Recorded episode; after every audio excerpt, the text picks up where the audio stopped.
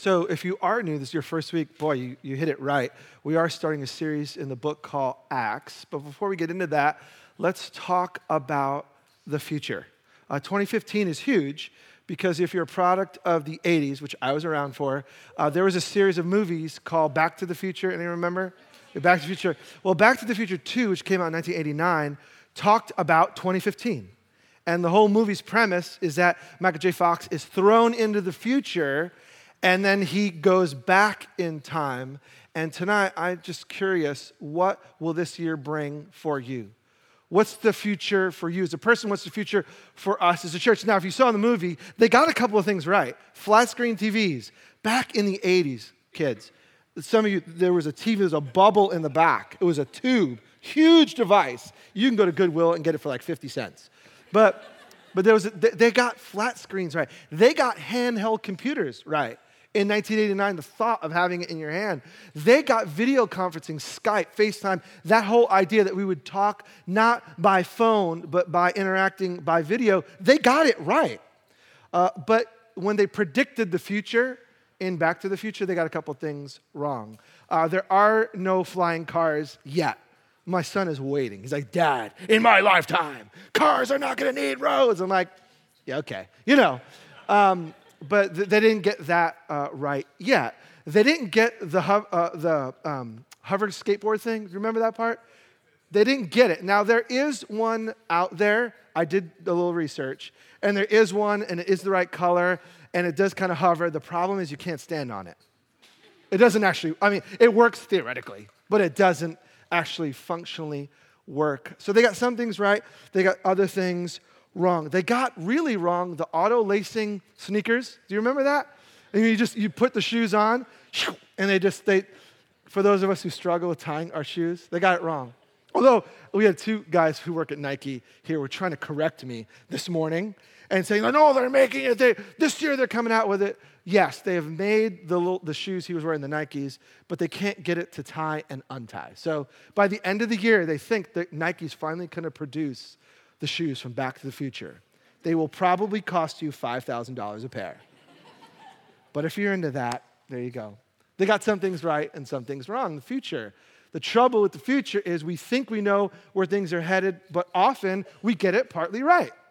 And tonight we want to think about what is God's future for us as a church. And in that, what is God's future for you? So the reason to go into the book call Acts, and the reason we're going to go on this long journey together is not a history lesson. If you think, oh man, like, let's just do something more exciting, because I don't want to talk about what happened in the past, you're going to see tonight and over these next few weeks that looking back is about embracing God's future. As a matter of fact, in, in order to go in the right direction where God would have us, sometimes we do need to look back. So here's the plan uh, for those of you planners. For the next two years, we're going to cover these 28 chapters called Acts. Now, because I love you, we're not going to do it in a row. Because some of you, by, by chapter 14, you may go to another church or another faith. I don't know, like you'll just drop out. So, what we're going to do is Acts unfolds 30 years of history. 30 years. Think of the next 30 years of your life. Acts tracks 30 years of the building of the Jesus movement. So we're going to look at the stages because there's the beginning, the Genesis embryonic stage, the first part of Acts. First seven chapters about what's happening in the early days when Jesus rises again and he ascends to heaven and he sends out this people. So we are a new church, and so we're going to study what does it look like for a church to launch? What does it look like for a movement to begin? What does it look like for faith to be stretched in the direction that God would take us? And that will go through about May. And then we'll hit the summer. We're going to do a totally different series, clear the deck and apply and think through all that we've covered between now and May. We're going to do a different kind of series from a different part of the Bible just to chew on it. And then we'll hit the fall. And in the next phase, chapters 8 and following, we see that this little movement starts to take new ground. God uses these humble people, and new churches start to form that are outside the comfort zone of those in Jerusalem. And what does it look like to be a church that does not just exist for us, but to exist for others? What does it look like for us to invest in the work of God beyond Hillsboro, beyond the Sunset Corridor? So we're going to look at that as we launch the fall. And then we'll do the same thing. We'll do a little bit, we'll take a break, and then we'll reset and come back to. Does that make sense? So it's going to be the next two years of our story. Now, why do this? Why Acts? Let's just, let's just cover that. We did about a year, year and a half in the Gospel of Mark looking at the life of Jesus. And all the way through, because I'm a planner, I was thinking, Lord, what do you want us to do after that? And Acts kept coming back to mind. And as I began to read it just over and over again, see, is this something that we should invest in? It became clear to me that, yeah, we need to do Acts for multiple reasons. Number one is because it's a community. If you're new here, just checking it out. We believe in looking at every word that God has put in Scripture. And so most of our time is spent going book by book, chapter by chapter, and verse by verse. Now, topical or just theme preaching is totally needed. I'm totally for it. And there are things that God wants to speak that you just need to hit that topic, whether it's marriage or finances. The challenge, though, if you do that all the time, is that you, you, you jump from here to there and you miss things. By going slowly, you actually learn how to learn. And so, as a community, we want to not just see Sunday as your spiritual fix. As a matter of fact, I'm going to throw this in. If this is the only spiritual intake you take in a week, don't be surprised if you find your faith frustrating. Don't be surprised if you find this whole Jesus thing really not that satisfying because we think, I think, I think all leaders here uh, uh, would agree that it's a consistent intake of spiritual input that causes us to grow. And so the goal for Sunday, and a lot of these Sunday teachings, will be more heady. Why? Because we want to spur you on how to think and we want to spur you to do a little more reading, a little more growing on your own. Sundays are not the end, they're the launching pad for the week, okay? So that's why we do it. Second reason is because we're a new church. We, uh, if you're new, we just started less than three years ago. This Easter will be our three year birthday as a community, which basically means we don't know what we're doing. Like maybe you do. Okay, I'll confess. I do most of the talking here. I don't know what I'm doing. And you know what? That's okay. What we're going to find is early on in the Jesus story, the, the leaders, the followers, they didn't know what to do, but God provided a solution. So I'm praying, and this may be just bombastic and dumb, but I'm actually praying that this two years sets the tone for the next 30 that God does something in us, like not just bam one weekend, but slowly over the next two years, that we begin to get a greater vision of who God is and what God wants to do. And we become catalytic in our thinking and we say, you know what? I got it. And in the next 30 years, if you live in this, in this part of the town, that you'll know the direction that Jesus wants to take you. That's ambitious, but I think Jesus wants to do that. I think he wants to set the tone for our community. So we have huge expectations of what God is going to do in you. Okay, so that's a little bit of the background, a little bit of the why. But um, what do we do with this? Luke and Acts. Okay, so some of you may be new to the Bible. We're going to start at the beginning. Luke and Acts, they're combined. Uh, if you've read the New Testament, there's Matthew, Mark, Luke, John, Acts. Why is it that way? Luke is the writer of the Gospel of Luke and of Acts. But because our English Bible, it just doesn't come next to it, you may not realize it. I say that because we're going to go back to Luke a lot.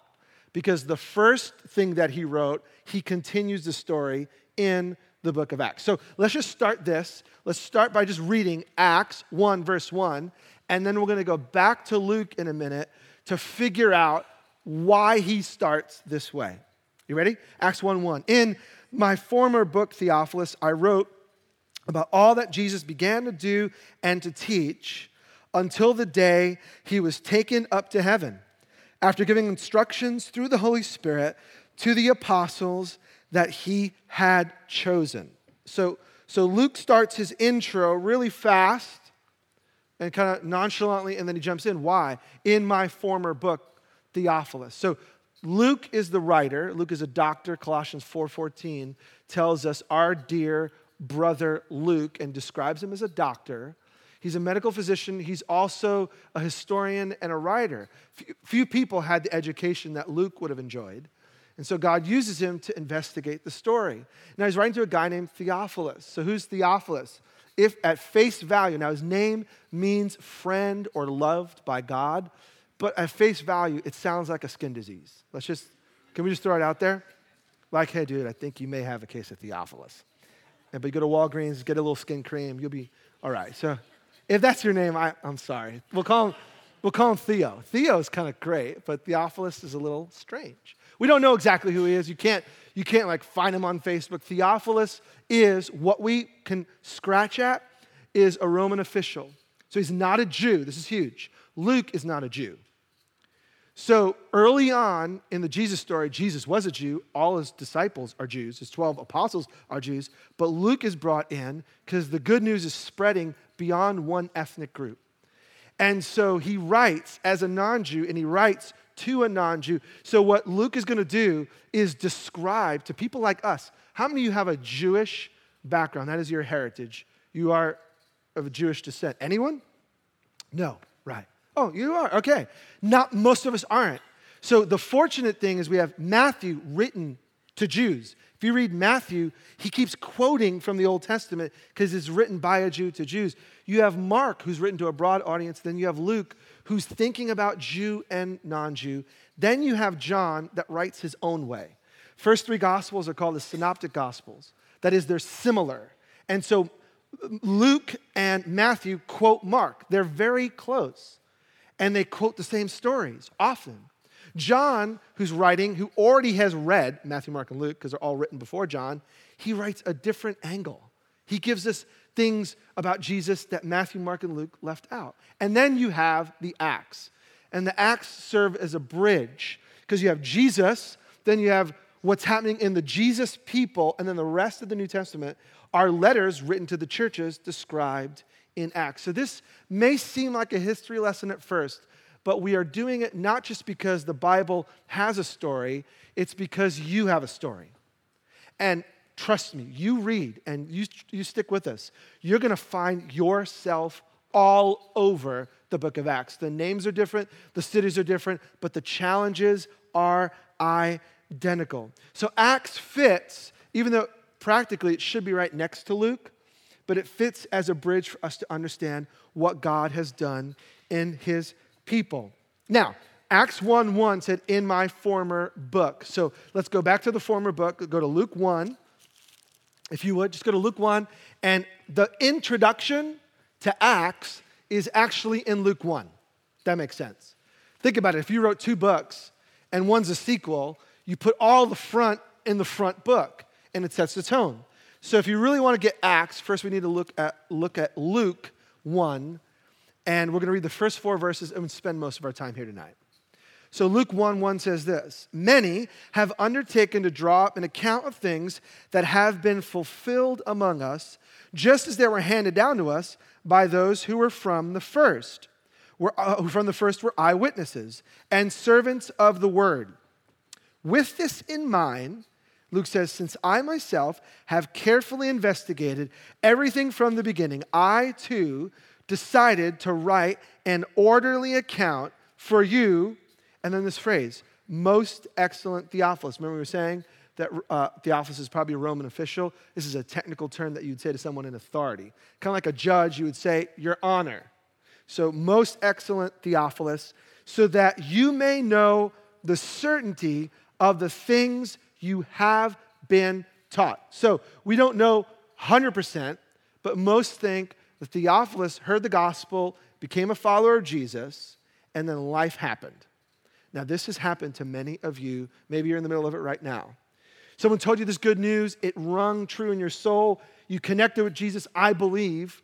And then you look at the church, you look at people around you, you look at your own life and think, six months later, two years later, like, man, was this like legit?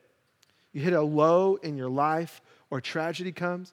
We don't know what it is for Theophilus, but we do know at the time that he's living, the church is being severely persecuted. So put yourself in, in Theo's shoes. High official, important person, follows Jesus, or he's on the verge. We don't know exactly. Let's assume he did. But then the people of your faith are being killed. You're being looked down on. The, people, the leaders are being thrown in prison. Some of them are dying. And you start to wonder now, wait a minute, if Jesus is alive and real, then what in the world? Does he not care about us? And could it be that this is not what I was told? Let's just take a step back in time for a second. In the first century, for us, new is good. If you have an iPhone 3, you're like, dude, come on. If you have a 4, You have a five, but if you have a six, we look for the newest car, the newest device. In the first century, when it came to faith, new was your enemy. You wanted to be a part of a faith that was old, that had roots, that was deep.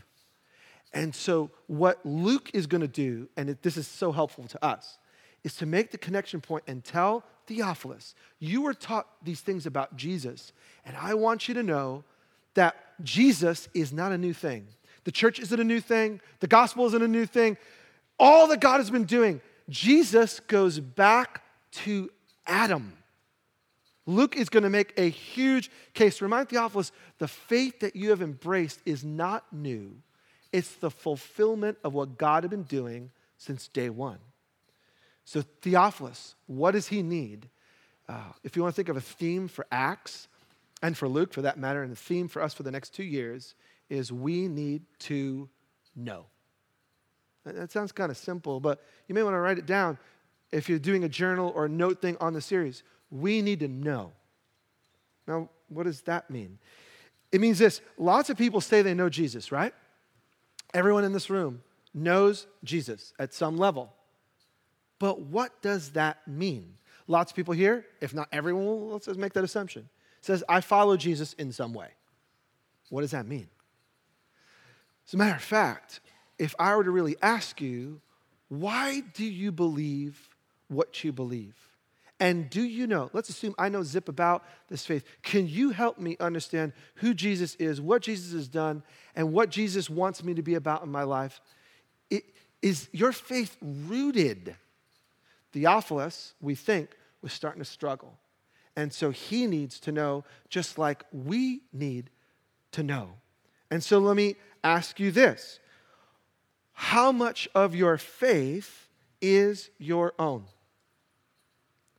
How much of what you know about Jesus did you get from your search? How much of what you know about Jesus did you get from reading what Jesus said? How much of what you say you believe do you actually believe because you have proven it to be truthful?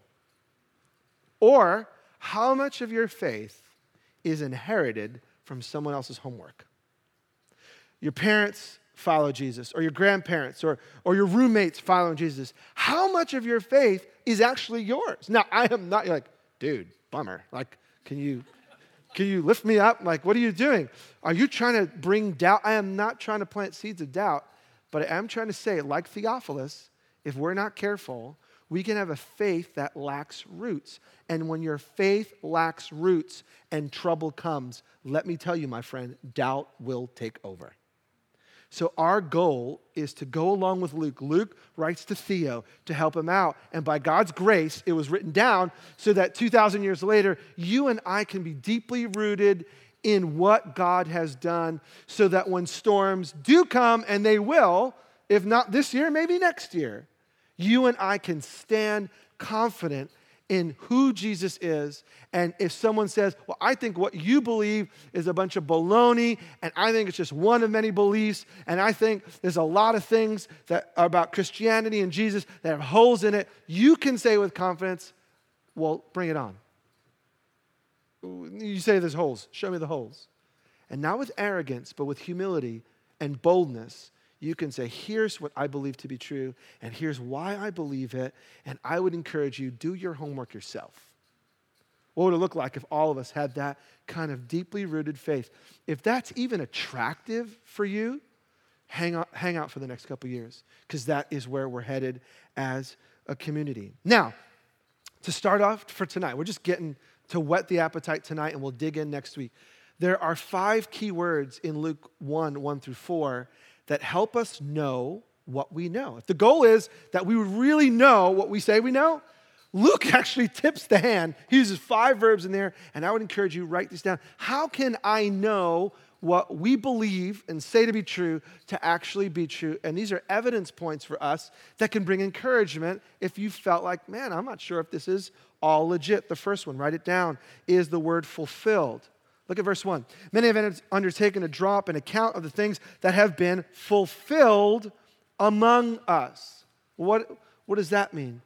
Fulfilled means that what happened in our, uh, in our, in, in our background, in, in Jesus' background, actually happened in time and space on planet Earth. Our faith is not bent on someone's philosophy, it's on fact. Things actually happen. Jesus actually walked this earth. The places, the time periods, the activities, what happens in the scriptures is verifiable outside of the scriptures. So I don't believe the Bible because someone said the Bible's God's word, although that's kind of cool. I believe it because inside and outside it stands up as true. And so the first thing Luke tells him, I have, many have underwritten, many people are writing about the things that Jesus actually did. Jesus did things in real history. So our faith is not just based on someone's philosophy. Don't believe in Jesus because your parents say Jesus is the best. Although Jesus is the best, they happen to be right. But you can believe in Jesus because of things that actually happen in history.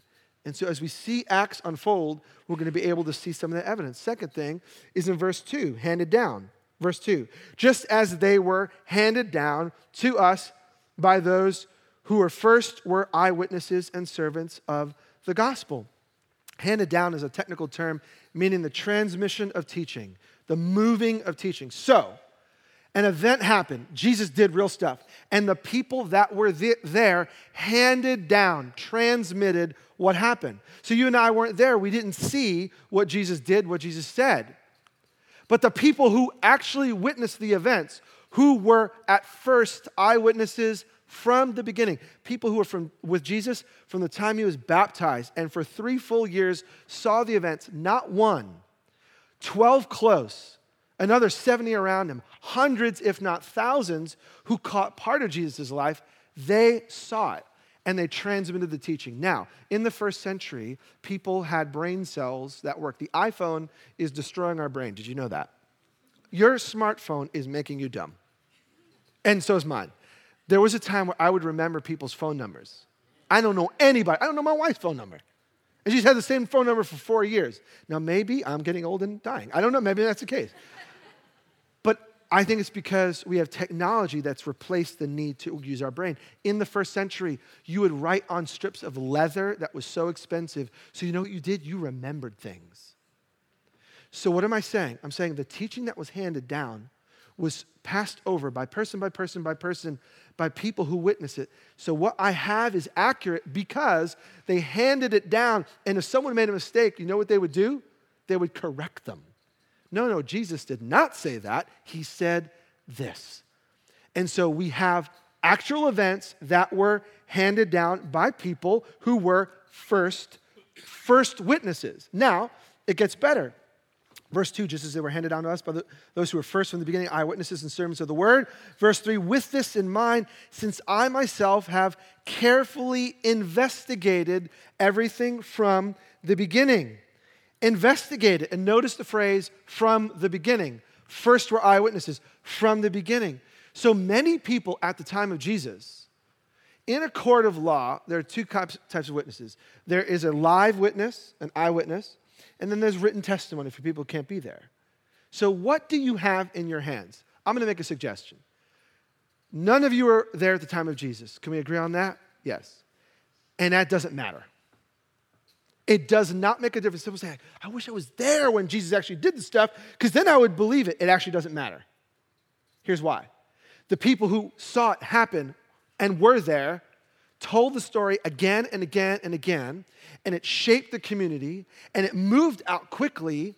And then people like Luke did the investigation. Luke talked to Jesus' mother, Mary. You read Luke 1 and 2, and it is written with Mary in mind. As a matter of fact, Luke says multiple times, and Mary treasured these things in her heart. Luke talked to Peter. Luke traveled with Paul. Luke was a first witness himself. He didn't catch the, if you read Acts, first half of Acts, he's writing about what happened. Somewhere in the middle, Luke joins Paul's missionary team and he, he sees the, the witnessed events himself. Acts 16 on, he's going to be an eyewitness firsthand. But Luke does a careful investigation like others. Luke read the Gospel of Mark. Mark was written before Luke. So Luke is er, able to verify from Mark, who studied under Peter. This did not happen in the middle of nowhere and someone just wrote down their thoughts. It's carefully investigated. Here's why The primary witness is a personal eye. In the first century, you want a live witness that can verify. But the apostles began to be killed. We're going to see early on this persecution. So people like Luke and others write down what God had done so that those who didn't see Jesus and couldn't meet the apostles face to face, they would have an eyewitness. What does that mean? You and I have everything we need to know who Jesus is. There's no like gaps. Not like, oh, if I was just there. No, you have everything you need to follow Jesus. Now, what happened? Keep going in verse 3. With this in mind, since I myself have carefully investigated everything from the beginning, I decided to, the number four, write an orderly account. Write an orderly account. So Luke writes down everything that happened. That's why we have the witness of Matthew and Mark and Luke and John. And they're all written by independent people who all experience the same events. And if you read the four Gospels, there are slight variations. And here's why Jesus repeated himself all the time. So Matthew heard one of Jesus' message about generosity, and then, and then Mark records what Peter saw on another occasion. So there are, they're not exactly word for word because I taught the same message at 10 o'clock this morning, and Elise can verify I've already not said the same exact thing. You don't get 100% of the words right. Sometimes you shoot from the hip, sometimes you add, sometimes you subtract. And, and that's Jesus' ministry. He had the same thing he kept saying again and again. And so you have multiple records from people who saw it, and it was written down. Now, this is huge for us as we think about following Jesus because the issue is knowing. So let's just finish verse 4. I decided to write an orderly account for you, most excellent Theophilus, so that you may know the certainty of the things that you have been taught. So it's an issue of evidence and really being rooted you can know for sure the unshakability of your faith. Theophilus, yes, doubt does creep in, and some things don't make sense. If Jesus is alive, then why? And then just fill in your details. We all have those moments. And you may be struggling right now with, I'm not sure. And I say, bring your struggle, bring your doubt. A, God is bigger than your struggle, He's bigger than your doubt. And if he can't handle your doubt, you, you definitely don't want to follow him. So you can bring anything into the light and say, I need to know, God, show me, and then be honest. Because sometimes we just don't like the answer God gives, or we don't like the speed with which God gives us answers. But if you'll humble yourself and you'll look like Theophilus, you can know. This puts a whole new like whole new attitude towards reading the Bible. Some people say like, oh, Christians read the Bible, and like it becomes this thing like, oh, you know, it's like I should brush my teeth in the morning, which you should. You know, I should be dressed presentably. I should I should work. I should pay my bills. Like it becomes duty rather than this passionate opportunity. Let me tell you why reading the Bible should take a greater importance in your world. Without the scriptures, you have no idea who Jesus is. Think about it. There's a British author, John Stott, who uh, wrote a commentary on Acts. By the way, this week I'm going to send up a um, uh, post, a recommended reading. If you're into this, you want to grow deeper, I'm going to tell you all the books I'm reading as I prep for Sunday. And I challenge you to get them and read them and enjoy them. But look at this quote. It's, it's British, so it's brilliant. Without the Bible, the Christ event, like what actually happened, would be lost in the mists of antiquity. And that just, you should, I have him recorded saying that. It's just so, so British. You know, it would be lost. So, what is John Stott saying? If it weren't for the writings, the Bible, none of us would know what actually happened. And so I read it because in reading what God has done, I can know. Without the Bible, I don't know. Now, for our last few minutes before we respond in worship, let's go back to Acts 1. That was the intro to Luke and Acts. So, what's the focus of Acts? So, we know why he's written. Whenever I think about, like, where's the basis of what I believe? Believe events actually happened. I need to know that in history. And they were eyewitnessed by people who passed the teaching on. Not only did they pass it on, they wrote it down so that people would believe. But what does Acts focus on? Look at verses 1 and 2 again. In my former book, Theophilus, that's the Gospel of Luke, I wrote about all that Jesus began to do and teach until the day he was taken up to heaven. Do and teach. So, the focus of Acts, and what we're going to see really clearly, is the works and the words. And this sounds simple, but we need to get this in our brain from the beginning. Luke is about Jesus, right? Acts is not about the church. Luke is about Jesus. Acts is not about the apostles. Luke is about Jesus. Acts is not about the Holy Spirit. Luke is about Jesus. Acts is about Jesus. Luke is about Jesus, Acts about Jesus. And here's the hinge, and here's why our study is going to take on teeth in the real world is that Jesus did not stop teaching when he went back to heaven. Jesus did not stop working when he went back to heaven. The works and the words of Jesus continued, and Luke makes the mark to the end of the life of Jesus. Here's what Jesus did on earth, and now here's what Jesus is doing right now. So we call ourselves Sunset A what? A Jesus church, partly just to confuse you. Where do you go to church? A Jesus church. What? Can you start a church with the letter A? That's just, you know, but partly we did it just to mess you up. But seriously, we call ourselves a Jesus church because we believe that what happened in Acts is Jesus stuff, and what's happening at Sunset is Jesus stuff. It's the same Jesus as in Luke, as the same Jesus in Acts is the same Jesus today. So our study of Jesus did not end with Mark, and now we're going on to like our stuff. It's the Jesus works and words. So what does that mean? It means that Luke doesn't need a big intro because he talked about Jesus. Now he's going to focus on what happens when Jesus rises again, the works and the words. So we're going to look at the history of what happened in the first 30 years, just like Back to the Future. We're, we're looking back to look towards our future. We're seeing what God did to see what God will do. We're looking at the works of Jesus through his people to figure out what are our works. We're looking at the words of Jesus to figure out, okay, if that's what Jesus taught them, what do I need to know? So we study history because you have a story. You have a story that's important, not just to you, but to the people that you are going to influence for good or bad for your own self or for Jesus, you are a part of this thing. If you choose to follow Jesus, you're wrapped up in acts. There are works and words for you. Now, let me talk about the sandwich sandwich. This is huge. This is mind blowing. There's, there's food that you can eat, like for brunch, and then there's food you can eat. Are you with me? And um, for me, growing up as a kid, somebody like, where is he going? I, I didn't lose a brain cell. I just I'm hungry. So, sandwich sandwich. After church, we would go to church in the morning. It was a period of history where people dressed up. My parents made me dress up to go to church, shirt and tie, shoes that were like legit, everything.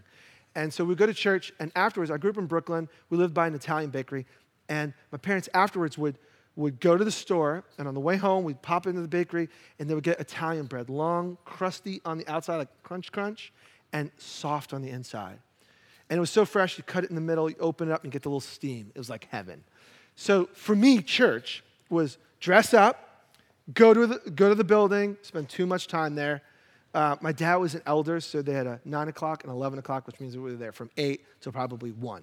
All right? And so my, my, mom would make the sandwich sandwich. So some of you don't know what spam is. It's meat from, from a can, okay? Talk to me afterwards. I'm scarred. So, um, so here's what it is you open the Italian bread and you put butter on both sides. And then you, you put um, cheddar cheese on it. Because on top of it, you fry spam. You cut it super thin, like razor thin, like bacon, so it's crispy hard. And then you, you put it so it begins to melt the cheese, the butter. Are you with me? And then, and then you do uh, a sunny side egg. So you, when you put it in, like a good Korean meal, they put the egg on top and then it it permeates. So, so you put it in there, you go to eat your sandwich, it's like, oh, this is heaven on earth. And so for me, like the sandwich sandwich is, is part of Sunday to the point where I'm 42 years old, right? After our morning gathering, what do I crave? I do not crave a mushroom. I do not crave a, a vegan burger. I crave a sandwich sandwich. Now, I don't eat it every week, okay, so don't judge me. But, but, but, but it's, it's a part of Sunday. Sunday is the day of the sandwich sandwich. And so you're like, okay, now what in the world does it have to do with anything? Every single one of you already has traditions you don't even know about. You have default modes. Every single one of us have views and histories, and all of us have a story. So all of us have stuff that we think is right, we think is true, we think is good, we think is helpful. All of us have something in our past. Here's what Acts is going to do for us it's going to expose them. Some of us have views of church that are just off. Some of you have views of Jesus that's just off. So for me, Sandwich, I didn't even have to think about it. Now I realize that, wow, there's actually other options. But growing up as a kid, that's what we did. So when it comes to following Jesus, what rut do you find yourself in? What assumption do you make? Because that's what my dad said, that's what my mom said, that's what my friend said, that's what my neighbor said. Studying Acts is going to put us directly to Jesus and his teaching. And in light of Jesus and his teaching and his works, how, what do I do with what I view of Jesus, church, and everything in between? So, is a Spanish sandwich tradition a good tradition or a bad tradition? I'll let you figure it out. But let's get to more serious matters. How do you view following Jesus? What does that really mean? What's the minimal requirement? What's like really going for? All of those things are covered in Acts. And so, it, th- what we're going to see in Acts is great because we're not going to see like a glossed over. Part of the reason I believe the Bible to be true is because of the details that you get. When we look at Acts, we're going to confront racism, it's right there. We're going to confront sexism, it's right there.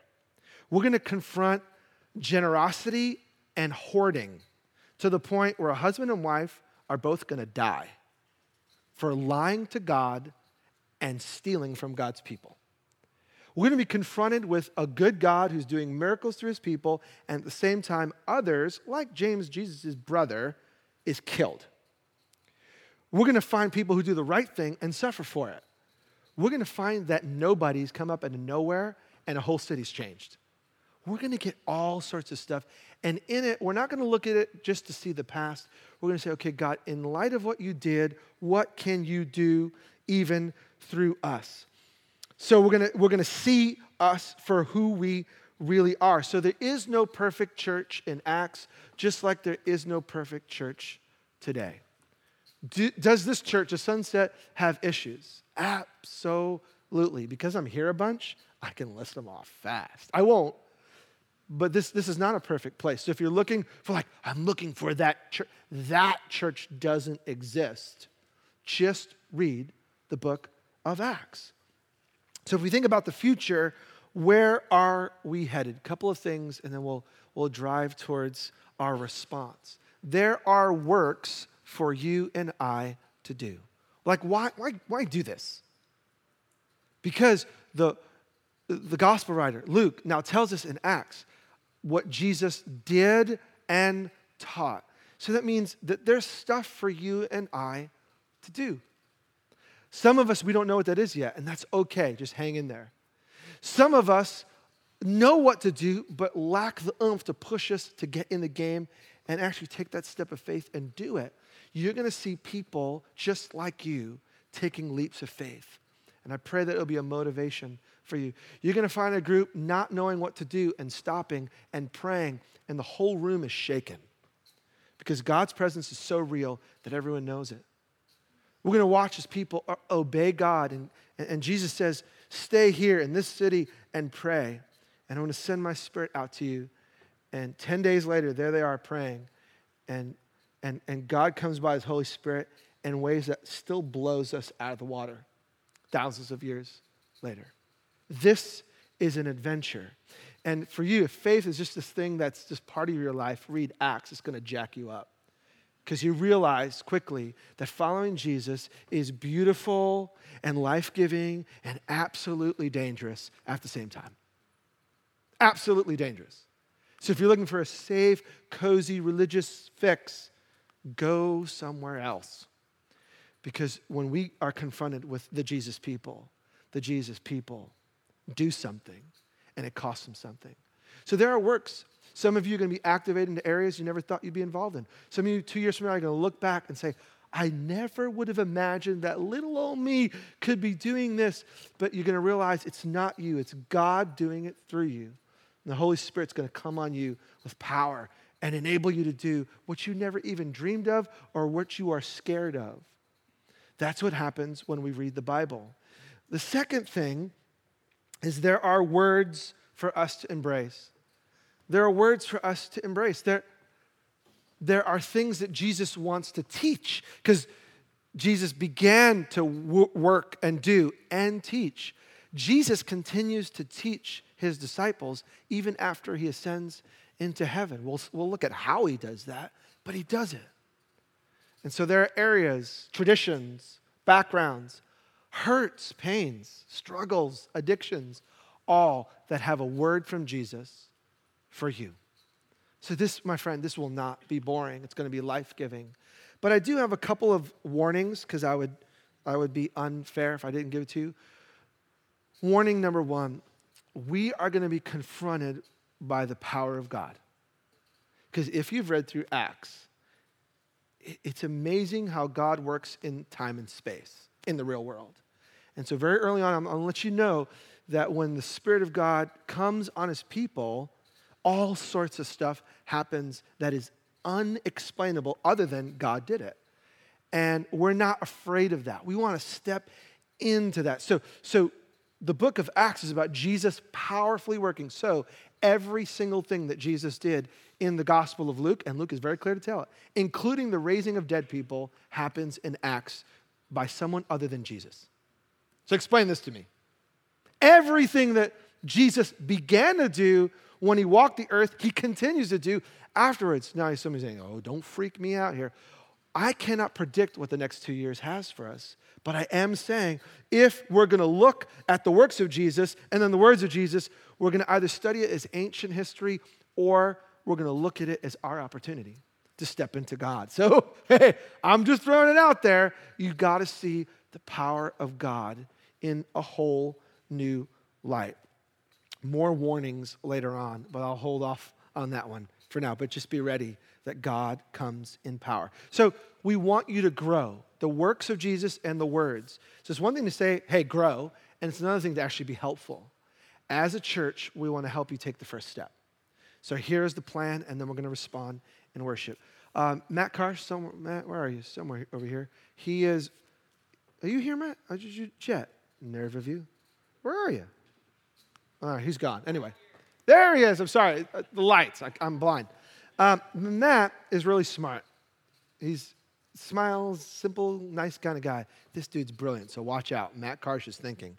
And he put together an eight week study guide to take us through this first section of Acts. And so on your way out, we've got it, we've already printed it for you, and it's ridiculously simple, but it's going to require work. Three lessons every week. We're giving it to you now week one actually starts after next Sunday. So next Sunday's teaching is Acts 1 through 8. And when we do that, you can start with week one. If you want to get ahead of the game, you could do it this week. One of the sessions per week is on your personal reflection. Just, just a page. Questions about what we talked about to get you to think about it. And then uh, week two, I'm sorry, week one, part two, is about a group study. And so the intention of this is not that you do it yourself, but rather the Bible was not given for you, the Bible was given for us. Huge distinction. Uh, it could be with a spouse, could be with a friend at school, could be with a neighbor, could be with your missional community. Commit to over a few weeks. I'm, I'm going to wrestle with it myself, and then I'm going to talk about it. Because God is going to speak through your friends as you talk to them as they talk to you. You're going to learn together. And then the third part for each week is a simple what am I going to do about it? Action steps. Sometimes we hear, we hear, that was great, I learned. What are you doing? The works and the words. So that part three is to push us out of our comfort zone. You may not know what to do. I hope this will be helpful. So when you pick it up, if you're, our missional community meets twice a month because we have a ton of kids. So, so for us, it's actually going to take 16 weeks because we're going to do one lesson every two weeks. It's going to cover us through the end of April, early May. You may do it eight weeks in a row. You may be on steroids and do it in four weeks. Look, I don't care. Can you commit to do something other than Sunday? If we can't do that little bit, my friend, it's no wonder we're struggling in our faith. So if not this, find something else. And this week we'll tweet out some recommended readings if you want to go deeper in history, in background, in application. We want to serve you and see you grow in the works and the words of Jesus. All right. In response, what do we know about Acts that we can apply right now? Here's what it is. In Acts, people pray. It's going to come up again and again and again. And prayer is a struggle. Prayer is probably the most difficult spiritual discipline for me. You think I'd pray like I do it for a living, like, you know? But prayer for me is a challenge. Uh, but God wants to grow me in prayer. So the band's going to come in a minute, but we want to give you a moment. Will you be faithful to what God wants to do in you and through you over these next two years? Let's, at the beginning, we're going to pause and be silent. Take your notebook, take your Bible, take your devices, just put them away for a second. Put them on your chair. I'm going to invite you to close your eyes, not because it's spiritual and because we're going to steal something from your purse or something like that. Just, just focus out everything else and focus in on Jesus. And the band is going to come. They're going to start to play in a minute. But they're not going to sing for a bit because I want to give you a moment to pray. Something was said in the last 40 minutes that may have struck a chord, may have been convicting, challenging. And I want you just to pray that out. You may have a question in your mind like, yeah, God, what about? I want you to bring it to Him. Whatever it is, start now. And then God will lead you on in the next few weeks. So